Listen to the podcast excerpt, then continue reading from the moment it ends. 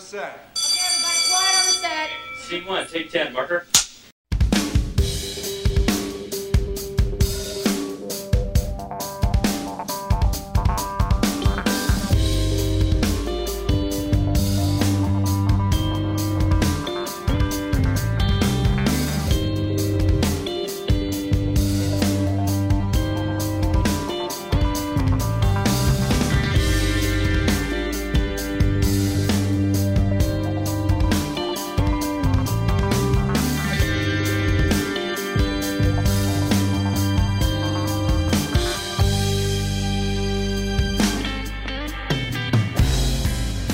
Studio of WHUP LP Hillsborough, welcome to Murmur. My name is Robert Milazzo, and over the next hour, together we'll explore where culture meets craft.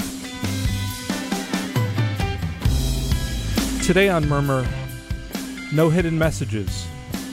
Musician, writer, singer, and composer of the Murmur theme song, Jim James is with us. Welcome.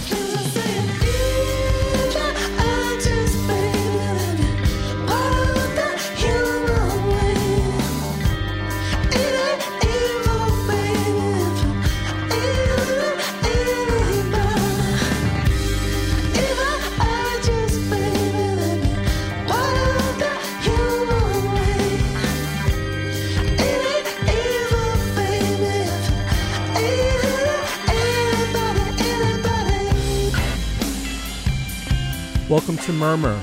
Welcome back to Murmur. This is Robert Milazzo here with you for the next hour. I'm the founder of the Modern School of Film, and really super psyched every week to come with uh, come to you um, on WHUPFM.org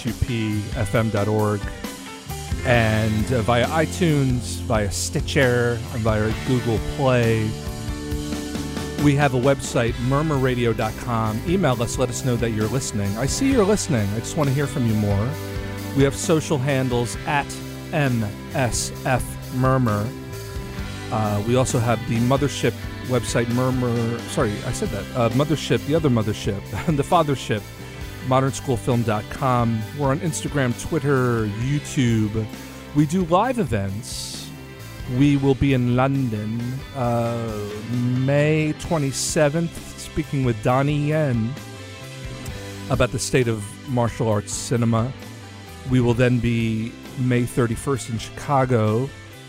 Two really cool trips back to back London, Chicago within a week. Really excited. Chicago will be with Christopher Guest at the Onion Comedy Festival and we're going to talk to Chris about the movies he loves. So if you want information and tickets, go to modernschoolfilm.com. And if you go to the to said events, please come up to us and say hi. Tell us you listen uh, because we simulcast the events on Murmur, and we'll be playing you audio. So uh, we tend to weave in our events into the uh, digital weekly digital Murmur and vice versa. So it all wraps around. It all makes a odd bit of sense.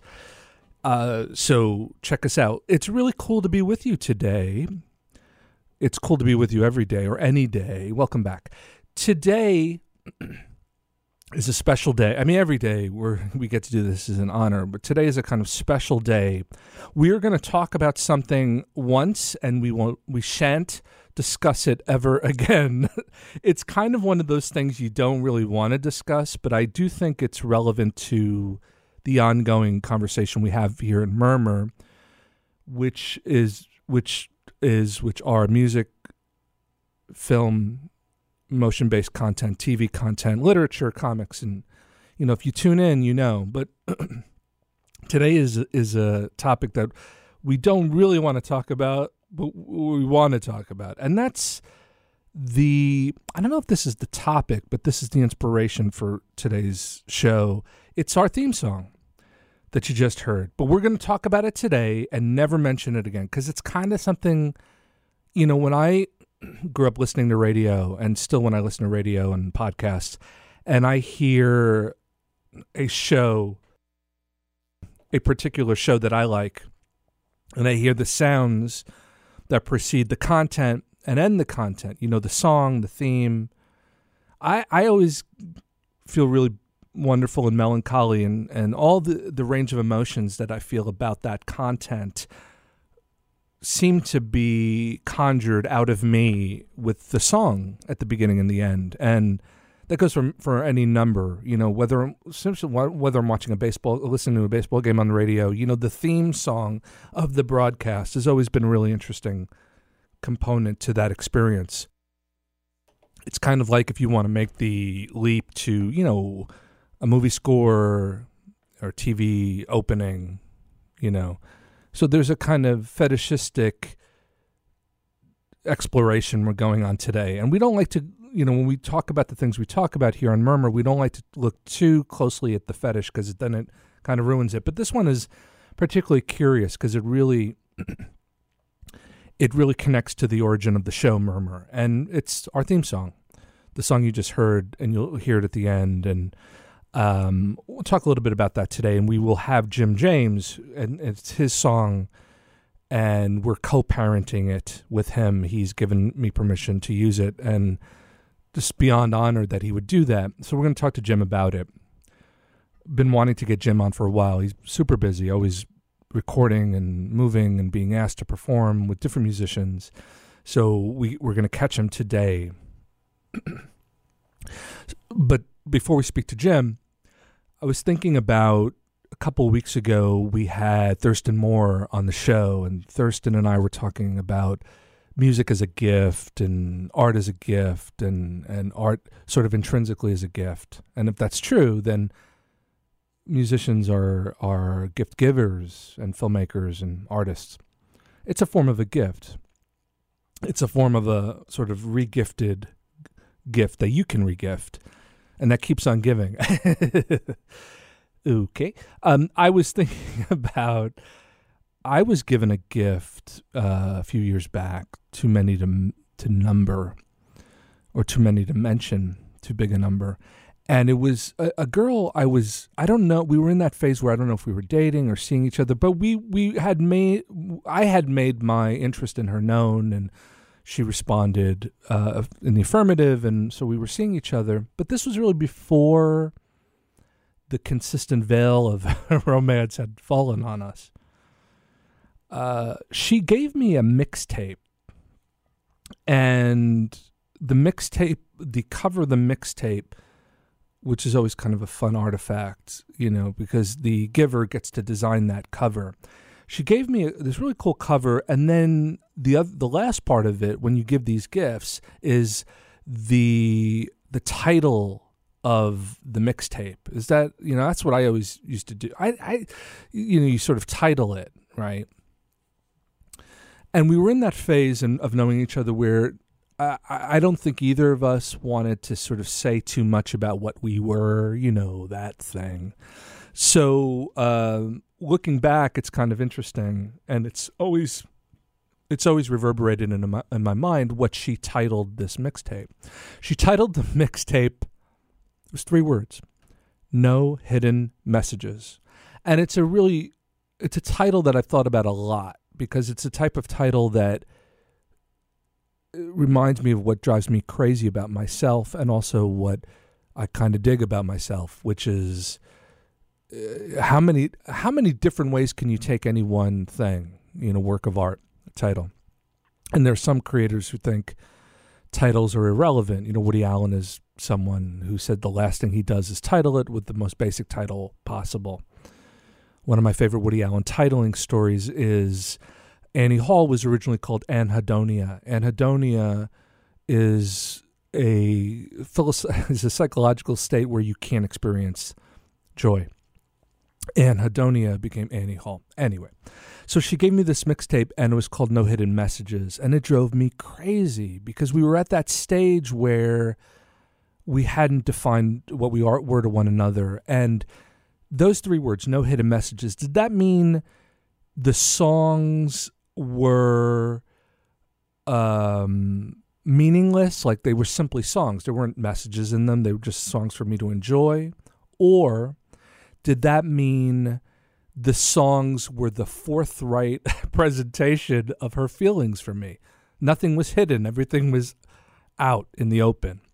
The songs were her feelings. So were there no hidden messages in that? oh, these aren't songs. There's no messages, or no, I haven't hidden anything. It's all external. So that title, and she was such a s- smart person. I'm sure she still is. I mean, uh, lost track of each other many years ago. Uh, but that that uh, title of the mixtape fascinated me, and I, I bring it up in in the context, uh, and still is, and I bring it up within the context of of the song, the Murmur song that we open with, and honestly, frankly, directly, there wasn't going to be a show until I could find a song that worked for me, and I don't want to overthink or over explain or over over investigate, believe it or not, why I chose the song. I mean, I hopefully this is kind of the point. Hopefully, the song tells you why it was chosen, or the song chose us. But for many, I, I, the distance between deciding to want to do a weekly show and doing a weekly show, I don't recall that expanse of time. It was actually relatively short as these things go. That said, I know the clincher of when I, when it was ready to go was the opening. I, being hooked on openings for so many years, a, but also that knowing that's such an important part of the architecture of content, the frame. If we want to look at it scientifically and not even say opening and closing, the frame. So the song would be the frame. And My Morning Jacket is a band I love, and I've been able to meet the guys and play pinball with them and see them in person. So Jim James, the lead singer of My Morning Jacket, and and the incredible My Morning Jacket family, I've gotten to know them, and they're really super cool and smart and thoughtful guys.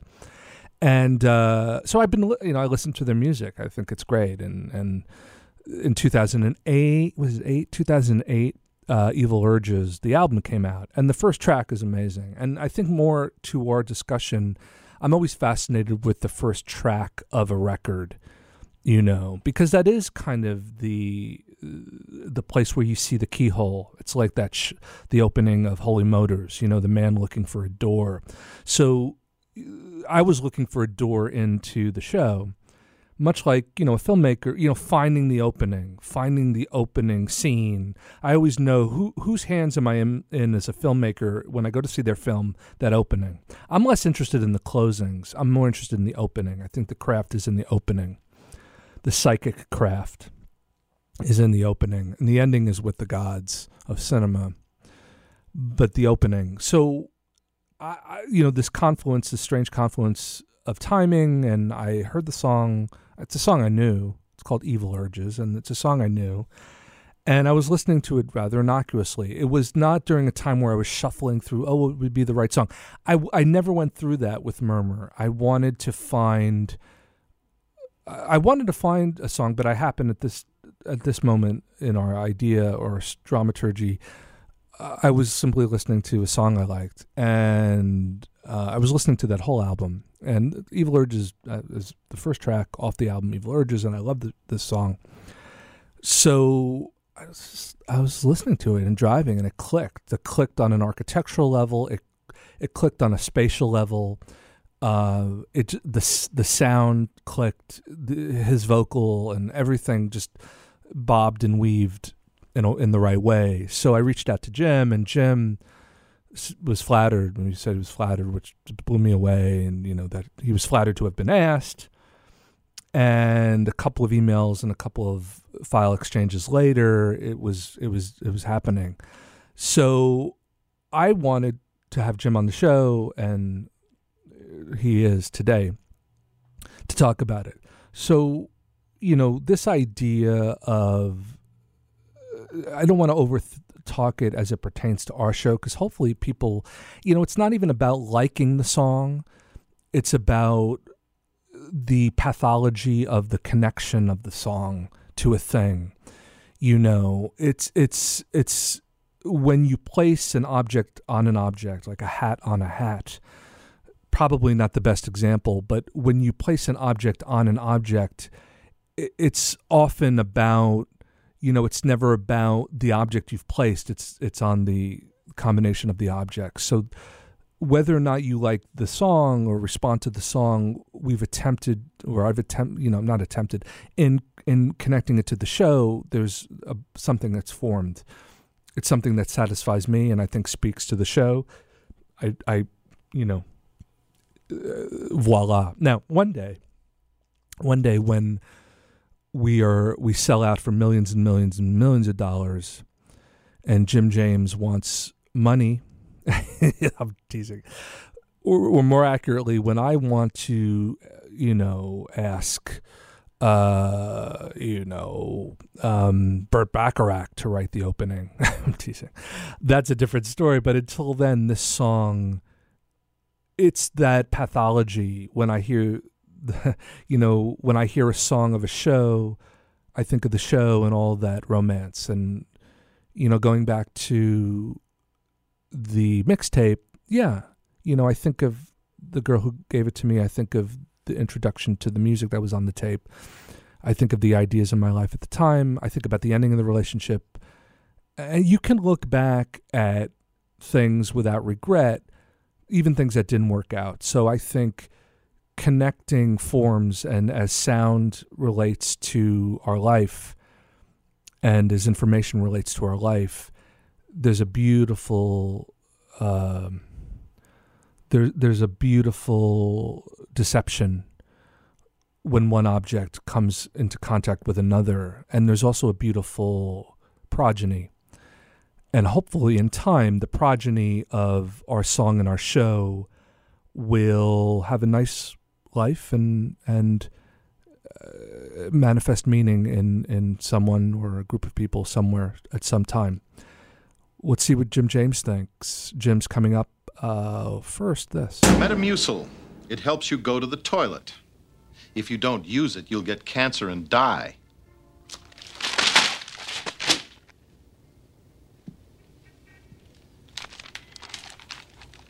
Paramount Pictures presents The Freak.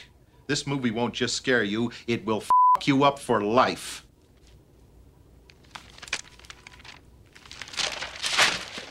I want to know how the fuck the word fuck gets in the New York fucking Times. Stop pretending. If you look like this, then you're fat. In fact, you're a fat slob. Admit it. Do something about it. Want to stop sweating on relatively cool days? Get to a phone. Call Vitaflex toll free. If you call now, we'll send you a free plant a free plant for fat slobs. You are so fired, it is unbelievable. Harris, say something honest. No holds barred. Go. I like small boys.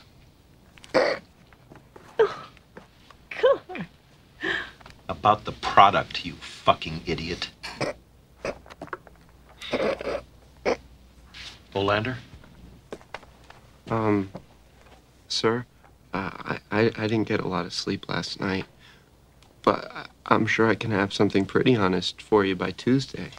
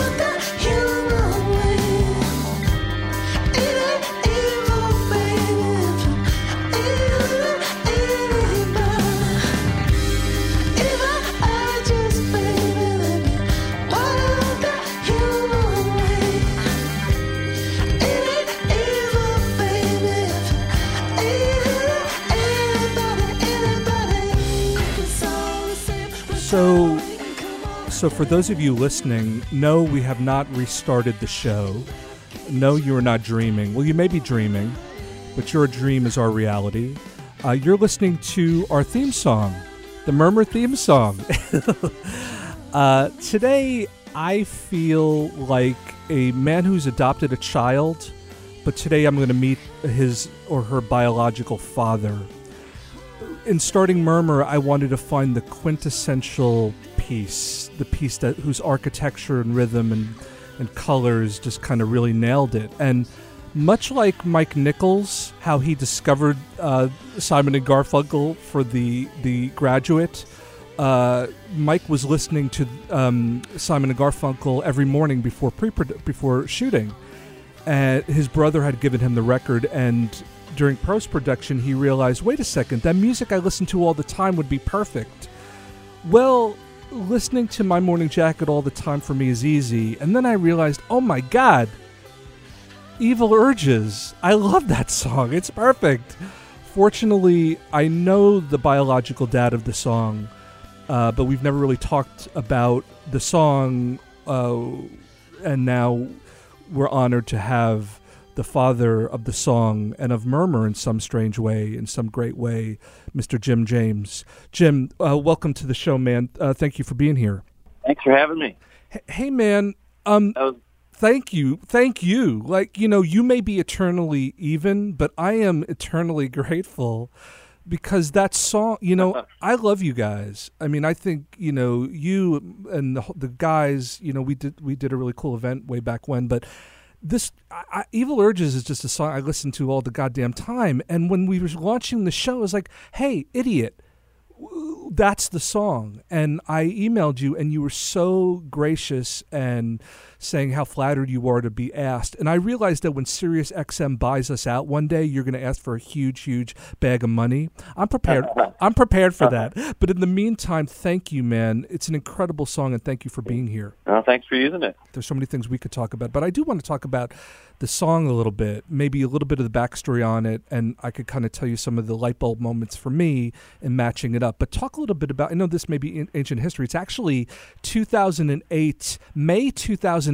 So it's almost nine years that you guys played this song on SNL. So it's like almost right that same time. But talk a little bit about Evil Urges, the song. I know it's obviously a track off the album uh, Evil Urges, but talk about this song specific. Do you have any memories, remembrances of where it came from, where it started? Yeah, you know, it's just kind of about the whole skewed notion of uh, wrong and right in our world. I think, uh, you know, a lot of people, you talk about it and it almost seems like everything's backwards lots of the times. You know, it seems like all the things that are so wonderful, wonderful about life, like love, you know, for example, like uh, is is just twisted around uh, in so many ways, you know, lots of times by religion or greed or, you know, people can twist things in these crazy ways, you know, to make people think that loving the person that you want to love is, is wrong somehow, you know, and, I feel like there's, uh, just this, this crazy, you see it everywhere. I mean, love is the most important thing, you know, I mean, I, I believe that love is love and that love between two consenting adults is, is beautiful. You know, no matter who those people are, what color they are, what race they are. You know, I think it's uh, love is obviously one of the most beautiful things, uh, little the most beautiful thing on earth. But the fact that that is somehow sometimes twisted uh, into people feeling like that's somehow wrong, it's just just crazy. Um, so I mean, that was kind of the gener- genesis of that song was just kind of wanting to be a message of love and just encouragement that people should love, you know, whoever they feel pulled towards. Man, I feel so uh, bad now for using it. It's too good for me. I, I feel I, I, feel all those feelings and I'm with you. I, I, am now I don't know if I'll ever hear it the same way. I mean, that's kind of the the cursing and the and the blessing of any amazing work of art, you know. But now you've just given my goosebumps goosebumps. Seriously, man. Like Um, and, and obviously, your work always strikes such a wonderful balance between the melodic, the dramaturgical, the, the written word, the poetry, and also the the larger world around us. So to, to, to you know what I love about even the title, and not to you know I don't get I don't know how much anyone gets too caught up in titles, but I think you're right. It's easy to look at a song that's called Evil Urges and think one thing, but it, but your writing is so gorgeously layered in it. Um, and I love the fact that it comes from a place that you always seem to come from, which is love. And imagine if you know now, nine years later, are we are we ever are we further along in in in this dramaturgy, or we did we take a few steps back in nine years? I mean, if if in two thousand eight, yeah, things are twisted. things are twisted, man. I mean, it's like yeah, you know that song was written uh, in the Bush era, uh, which you know, as everybody remembers, was pretty twisted and pretty terrible. Uh, but now we're in this Trump era, and, and it is just beyond yeah. twisted and beyond terrible. You know, and, and it's just it's just such a shame. I, I feel like it's uh, that's the thing I keep coming back to. It's like humans have so much potential, so much potential to love, but it is just the greed it feels like sometimes is winning, you know, at least in our government and the laws that are being passed and trying to be passed by this current administration. I mean, it's just just so clearly pure greed and pure evil. You know, it's like a bad um, comic book movie or something. It's it's so yeah, it's it's insane. So I feel like you know now more than ever, there has to be just a constant outpouring of love from everybody, you know, that, that believes that love is the right answer always and war is always the wrong answer. And, you know, there is, there's just so, we could be living in complete peace and harmony. You know, it's just, it's insane. It's like we could be off fossil fuels. We could, yeah, it's, it's almost like I was saying with evil urges. It's almost like everything that is good, you have to fight so hard to make happen. Like trying to eat healthy or trying to, you know, drive a vehicle with low emissions or, you know, all these things are so expensive. Health care is like so expensive. You know, what a crazy thing they're trying to, uh, whatever, repeal the Affordable Care Act or, you know, it's just, it's just purely insanity and greed that another human being would not want a fellow human being to be taken care of, you know, with, with health insurance, you know, just so basic. So all this basic stuff, it's just, when you look at it all, it's just ego and greed, you know, in this current administration. And, you know, I think it's important, though, at the same time, that, that we don't cast hate back, you know, because Yeah, I, I yeah. personally have no hatred for Donald Trump or any of those people. You know, I, I just hope perhaps one day they can, I don't know how, but somehow see the light or, you know, that, that we're on the wrong path. Uh, And- I think, you know, a lot of people uh, obviously are, are, are resisting and, and marching and writing and, you know, taking to the airwaves and taking to social media to, to spread love and to fight against all this stuff. But it's scary. it's a slippery slope. Uh, and I, I don't mean to marginalize it. We're speaking with Jim James. It's you know narcissism on a clinical level or a scientific as a scientific term. When you resist it with more vitriol, you're proving their point. You know, you, they, they've Exactly. they've twisted their uh, one has twisted his or her worldview in such a way that if you point it out, you're proving. See, see, I told you you didn't agree with me. So it's it's a trap. You know that personality type. Not to not to get too much into the Dr. Oz of it all, but that that personality type is tricky on a personal level, let alone a political level. Because if you piss in their pissing contest, that's exactly what they want. But it is tricky, as you say, because in our in our society, man, and, and you know, uh, it is sometimes the loudest, roughest wheel that gets the grease. So protests, you know, th- there needs to be civility, but the the the uh, a protest with activity, peaceful activity, but activity nonetheless. It is hard to strike that balance between peacefully organizing and speaking out loudly. You know, but it's funny, and this is kind of the po- the question I have for you. I feel like well, I'm gonna make I'm gonna say something. You tell me if you agree. I think music can do it better than moving imagery, because music, in a in the sense of spreading love or or capturing uh, a political thing because music is the opposite of those things. You know, film when it's too on the nose just doesn't work. I don't think. You know, fil- film film can be too firm grasp of the obvious. Music, to me, is the perfect it's the perfect magic wand to spread over a lot of these social and political issues. I mean, I would I would sense you would agree by nature of the fact that you're a musician t- speaking in these terms. But what is it about music that can spread messages effectively, in uh, versus other mediums? Let's say. Well, I mean, I think it takes everybody. You know, I think it takes a, a village. Uh, I mean, I think the thing about music that's so powerful is that you know, we were just talking. I, I talk about this kind of all the time, or, or just at, music is like you can literally use it all the time. You know, you don't have to be sitting in the chair watching it on a screen. You know, you can drive, you can walk, you can run, you can make love, you can cry, you can dance. You know, music can be there always. Yeah. You know, it's Yeah. like that's the, what I think makes music so powerful. You know, but I feel I feel like I don't know. It's all part. It's all so important. Like uh, I don't know if you've seen "I Am Not Your Negro" yeah, yet. I have. Uh, Uh, the James Baldwin incredible. uh, film. I mean, I, you know, seeing that film to me was one of the most moving experiences I've had. You know, maybe in my life, but definitely in recent years uh, in cinema, of feeling like cinema, and you know, can be can truly be. I feel like if everybody had to watch that film, if that became like a law that you had to see that film, I think we'd see a lot a lot of progress. Hmm. You know, I feel like more people need to obviously read his work, but but also seeing that film is such a great uh, intro, a great vehicle to understanding. Uh, I, just- I think that's the problem. We're taught not. We're taught to see each other's differences and and to try and like resist each other. It's just a classic divide and conquer bullshit. You know, that's Yeah. just Yeah. so so wrong that you know. So I, I don't know. I mean, I, I feel like obviously I love music and, and believe in music and and think music is such a you know other than love itself, maybe the greatest gift you know we humans have on Earth. But Well, then you're Santa. Uh, then you're like yeah. Santa. You're Santa Claus, my friend. I, mean, I mean, you're you're you're incredible. I mean, and, and you know, I'm. I, you, it's you know, all re- it's all relative. I understand. I, there's no in, no input, no output. That's what Joe Strummer used to say, right?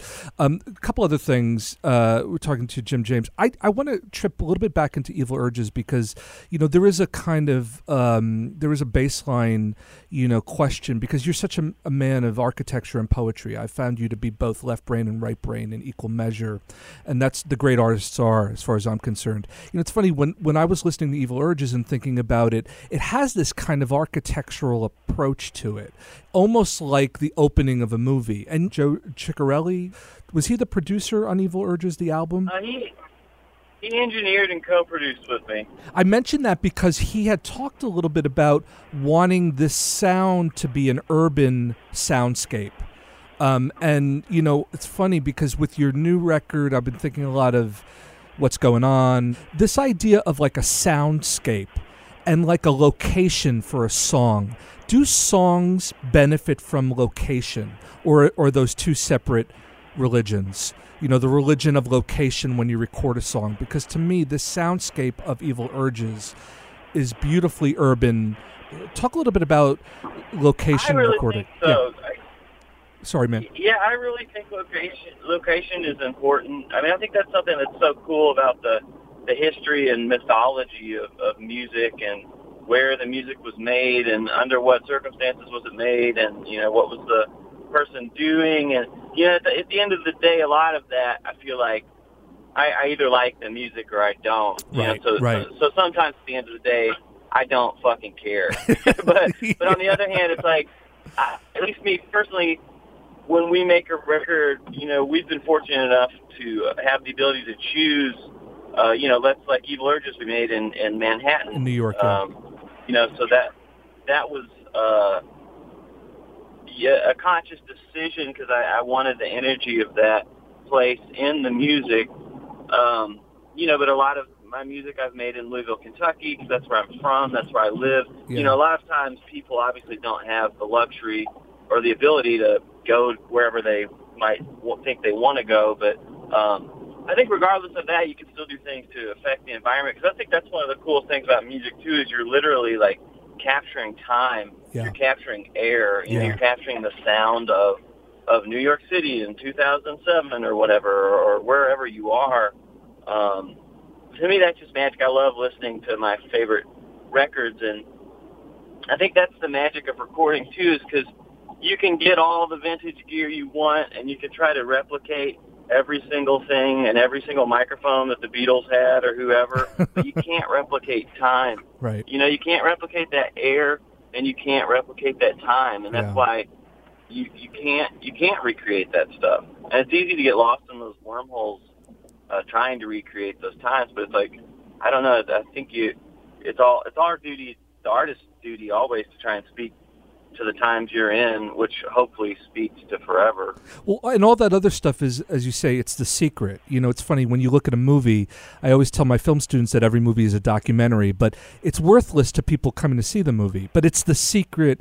It's the DNA of the movie, which I love. I mean, I, I love the fact that this was recorded in New York and not San Francisco or L.A. But ultimately, it it's it doesn't matter. It's just a kind of it's a jazz point. I guess my my question is what when do you determine, hey, I should record this record in LA or this is a San Francisco thing or I need to go back home to Kentucky or you know, when when do you make that determination? Is it in the writing? Is it when you're about to record or is it when the label is saying, "Hey man, record this thing. It's ready." You know, what what when when do you make that determination? Yeah, I don't know.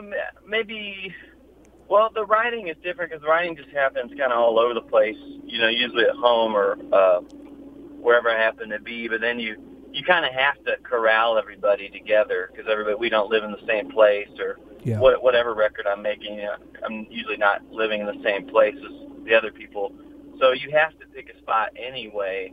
So I just usually try to listen to the to what the music is telling me, and also I just really like variety. I like the experience of uh, going somewhere different, you know, and even if it's within the same city or whatever, trying to go to a different place or you know, I, it, I don't know. It's funny. I feel like I found the beauty of of both. It's like I found the beauty of like, oh man, it's great to return to this place you've been before and feel that feeling, but I feel like almost like you can't feel the return until you've left, obviously. So Yeah. I, I think I think it's important to keep mixing it up and listening to what what the music tells you. Well, it's cool. When I found out that this was recorded in New York, you know, you strike me as like a country mouse and also like a beach mouse. It's interesting that this was recorded in in New York. Does New York inspire you? I mean, it's you know, we just had the tallest man on earth on the show, uh, Kristian Matsson, and we were talking about recording in New York. What does recording in New York do? Does it is there any danger? You know, I always think like, is, can you get cockblocked in New York because there's so much sound and there's so much stuff and there's so much human activity. Talk a little bit about recording in New York in general. Is there any general uh, pattern you've sensed recording in New York?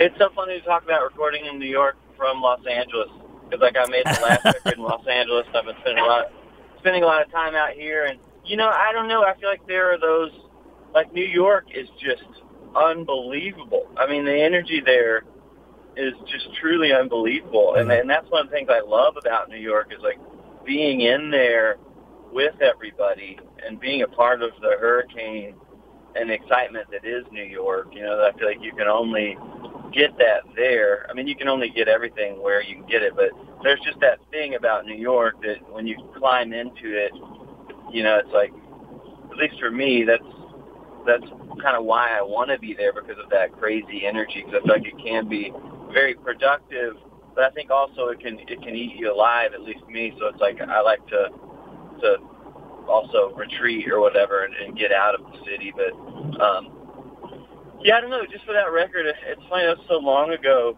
Uh, that was just where I was at then. I was just there a lot, and uh, I had a place there for a while, and uh, just was really into that at that moment. Uh, yeah, I don't know. It was a strange time. Something about the energy of the city just kind of really propels you. Yeah, yeah. What, what, it's funny when you know when I was thinking of a song for the show, you know, it's like being a filmmaker and think of in the song for the opening of the of a movie. And what's cool about Evil Urges is it's the first track on the record. Do you think in those terms, man? I, I mean, you're so, you're again maybe it's part of your your uh, film your film uh, nerd side, but when you think of hey, what's going to be the f- when you write a song, do you ever when do you reflect on oh this is a first track this is like an opening track this has this feel this has this architecture or is that like a is that like a group think in terms of first song on a record that kind of thing? it Usually it's after the actual recording is done, you know, that's going to be on the record because the songs kind of when you go into making a record, at least for me, uh, you've just got this pile of songs, you know, that you've got demos and ideas, but you haven't started making the actual. A lot of times you don't succeed, you know, you try to record song A and it just falls on the floor and then the little 30 second scrap that you had that you thought nobody would like turns out to be everybody's favorite song. you know, all these things happen. yeah Or you decide to do some, I don't know, like on our At Dawn record, we did this big, long, extended intro that we built. And, you know, that wasn't like originally part of the quote unquote song or whatever that I just wrote in my bedroom. You know, so all these really magical things happen in the studio that kind of dictate the sequence and, and the opening. And I do think of it as, as film, uh, as being very cinematic. 'cause I feel like that's another great thing about music is that it, it makes your life, you know, more cinematic. You know, everybody knows the thrill of a beautiful drive with the perfect music or taking a hike with the perfect music or, you know, it's one of those things where it's almost like you get to create your own, your own cinematic experience every day and, making making a record for me is I definitely think about it that way. Well, it's funny, you know, sh- I was shopping for headphones the other day, which is an idiot's errand. And one term a lot of people with headphones, you talk about when you- the specs of a headphone, they talk about the, the sound stage, you know, the, the, the, f- the feel of the sound, you know, is it a big sound stage? Is it a small? I, you know, and obviously that's a term we use in movies like the sound stage. But Evil Urges, and what I love about you, you guys in general, A, you're just such good guys. Like my morning jacket, if you all ever get to see a seeing you guys on on stage was was a gift. I mean it, honestly it was one of the greatest stage performances i've ever seen stroke one. Stroke two is you Thanks. you create a dynamic sound that is so beautiful. It's interesting. You know you know what kind of feedback i get on on the theme song to the show? When they hear it at the end because i played at the end too people get really sad and i love that because it means that the song is working because it signifies oh this is the end of the show they're going away now i don't know if you were ever like a child of radio listening to like a theme song or an opening or a closing but it's cool how music has Yeah. that it has that pavlovian response you know whether it's like howard Oh, St- Howard Stern opens his show to Rob Zombie song. You know, and when you hear it, you're like, "Here they are again. Here are my friends again. Here's that voice again." I lo- Right. I'm I'm so Yeah. honored that you're part of that world for me. Do, was that ever part of your world? Like, do you ever get like do you how do you get do you get attached to the formalism of music in the same way? Like, oh, those Oh, I love that. Yeah, absolutely. Have you heard uh, S Town, the podcast? Oh my God, yeah. it's it's unbelievable. It's funny. I've I've uh, I guess I just like listening to music so much that I don't ever remember to listen to podcasts. Yes, unless Smart man. tells me. Yes. And then, but then every time I do, I end up having this really thrilling or profound experience. You know, I always love This American Life or whatever, but uh, this S Town thing, you know, every kind of same thing. Yeah, everybody's been talking about it, and then finally I had a long drive and listened to it, and at the end of uh, every episode, they play "A Rose for Emily," which is one of my favorite Zombies songs. Oh yeah. Uh, so it's like I have a, a personal history with the song, but now every time it, you know, they play it at the end of every episode, and it's got a really deep and significant meaning related to the story, the, sh- the show. But I just had this profound experience of the magic of radio in that Yeah. way too, because I feel Yeah. like it's like it's like reading a book with your ears. You know, you're creating all these images, and then that song comes on at the end every time, and it does produce that that emotional reaction because you're like, yeah, oh man, it's, it's over this time. You know, it's like it is very powerful. It, it, you know, and and I, I I say this as if you're not here, and just in our last couple of moments with you, I I, when I heard Evil Urges, I wasn't listen I wasn't listening for a song to start the show, but I will say this: I wouldn't have launched this show, Murmur, this podcast, without the song.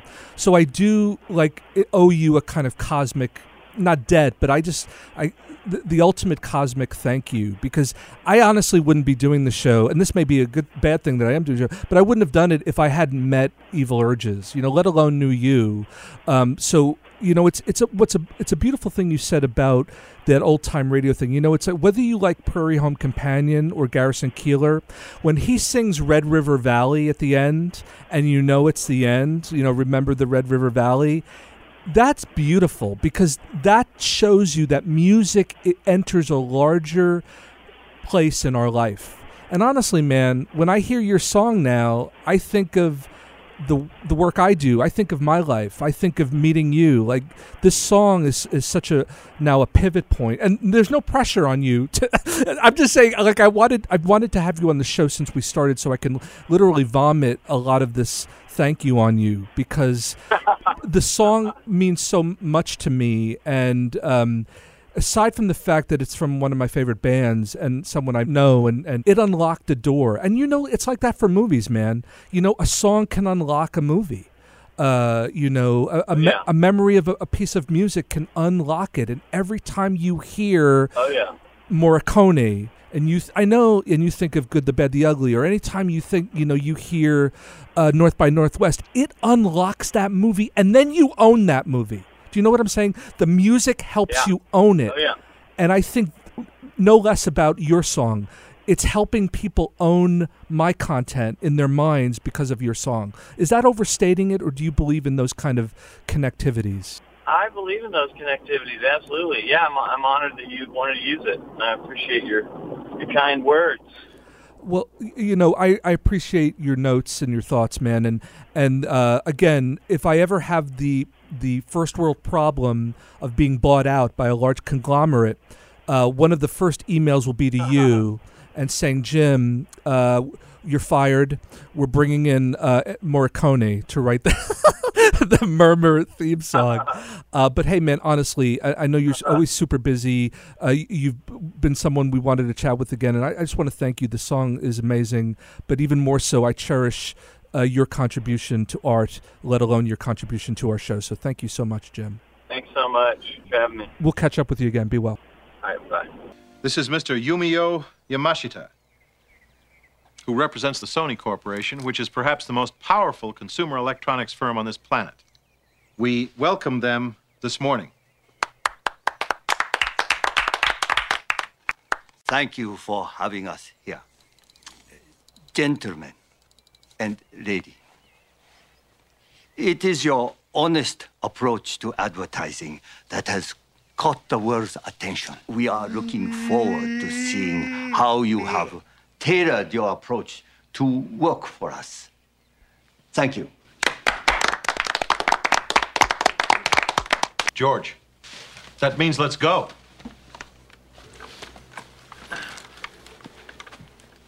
Hello, babe. We're Sony. How's it going? Killer. What is that? Not sure. Get him off of there. Sorry, uh, this is for something else, not Sony. Yeah. Bruce. Hi. Fricksnick, Sony, Germ. It's not totally fleshed out yet. Uh, this happens with lunatics. Sometimes you get a little craziness. Um, it's uh, all part of the charm. What the hell is this? You! Get up there. Ah, ah Sony. Sony. Pony? What, what the hell is this thing, huh? He's, he's comparing. Uh, uh, I'm lost. Gentlemen, you are wasting my time. Go.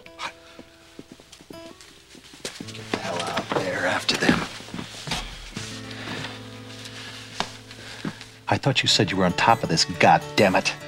These people are dysfunctional. Well, you better hope that they glow tomorrow morning, and you better pray that I get this company back here.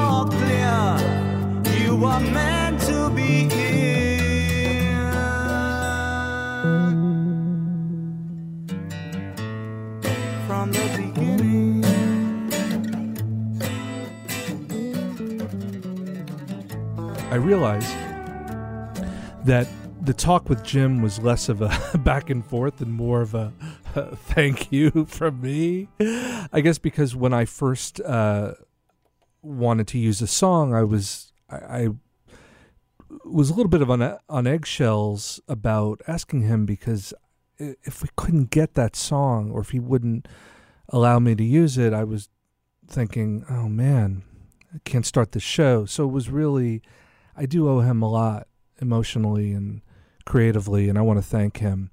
I think though, as I was talking to him, he was seemed to be driving. It's it's hard to figure that out sometimes, and I was thinking, is he driving? is he leaving the country? Are we bumming him out? Uh, Jim is such a, a sensitive soul, and he's to see them on stage, to see my morning jacket on stage is, was really a gift. They um, they put on an incredible show, so much so. When I met them after the show, there was such a disconnection. It's interesting meeting them. They're they're just a bunch of young guys. Seeing them on stage made me feel like I was twelve. But when I met them, I was like, man, these are young guys just doing their thing. And Jim's awesome, and um, was really happy to have him. It, it probably wasn't the back and forth that it could have been, should have been, but it was. I was truly, I guess my my thanks showed itself in wanting t- to express to him the gratitude. I was less interested in analyzing the song. Uh, It that's just not, you know, I didn't I didn't think too much about the meaning of the song because the song I think that's an, another part of this art on art. You know, the song takes on a new meaning. And though the original intent is beautiful and it's artistically poetic, political, sonic agenda or or result or achievements, I I and that that is uh, a wonderful. B I I think when these things interact with other immovable objects, irresistible forces, they become a new thing, and that's what I wanted it to be.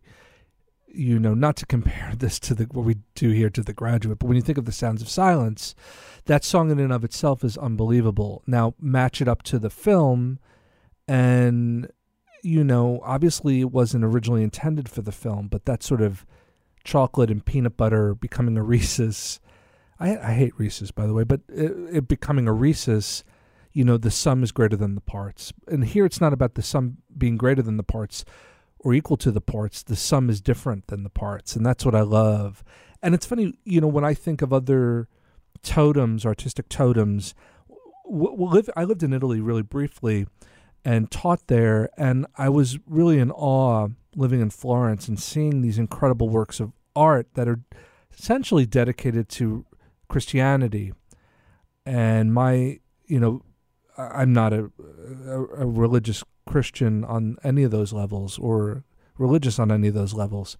But what is inspiring is that these artists, these great artists, not even great artists all the time, but artists were so inspired by the ideas and the thoughts that they they uh, digested that they needed to create another manifestation. So when you think of religiosity, and you think of communities and artists saying, you know, there there is a God, or there are these gods, or there are these figures, and they're not physically here. So let's create a physical manifestation as a totem, but also to be in the presence of, of these gods.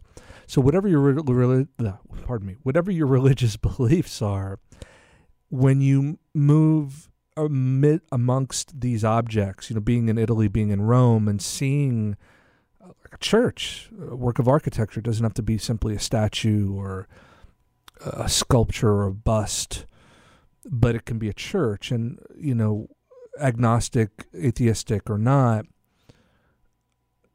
It's moving to me that there there are constructs that pertain to some form of inspiration. Now, it's never that clean and clear. I understand that, but I do feel there, you know, when when something moves us to something else, even if it's in opposition to the thing, you know, uh, one physical, one inspiration leading to another is always sort of. I mean, what more, what, what greater magic, what better magic can we have, or what greater proof that art matters.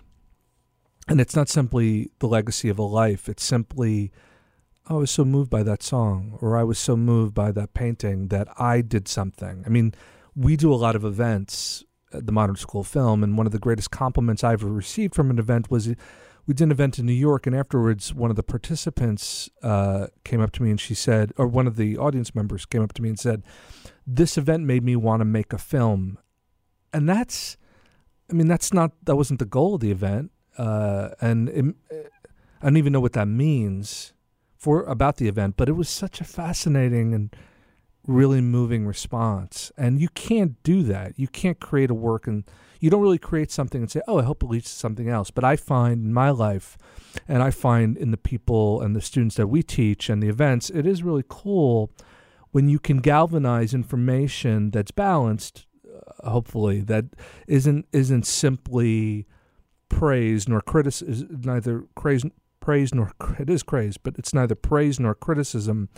And you know that's kind of what I'd like to do deliver that information. We teach our students there's a difference between craft and taste and taste is not my mission. Taste is a kind of residue. But the craft piece so you know Jim James, My Morning Jacket, creates this piece that's absolutely beautiful. It's craft based, but it's also artistic and emotional. And it leads to something else that we're proud of. And that's Murmur, to be with you here on a weekly basis. So, and it's not just a song, but the song really was the frame. And for me, you know, a canvas can have power, a canvas with a frame fits into a larger conversation. And that's what we're trying to do here. Thank you, Jim James. Thank you, WHUPLP. Thank you, those of you listening out there on iTunes, Google Play, and Stitcher. We're here every week, 2 p.m. Eastern. We're evergreen downloadable on various and sundry websites murmurradio.com, modernschooloffilm.com, Follow us on Instagram, Twitter, Facebook, things social and antisocial. See us on the road in London, Chicago, Donnie Yen, Chris Guest. See you soon.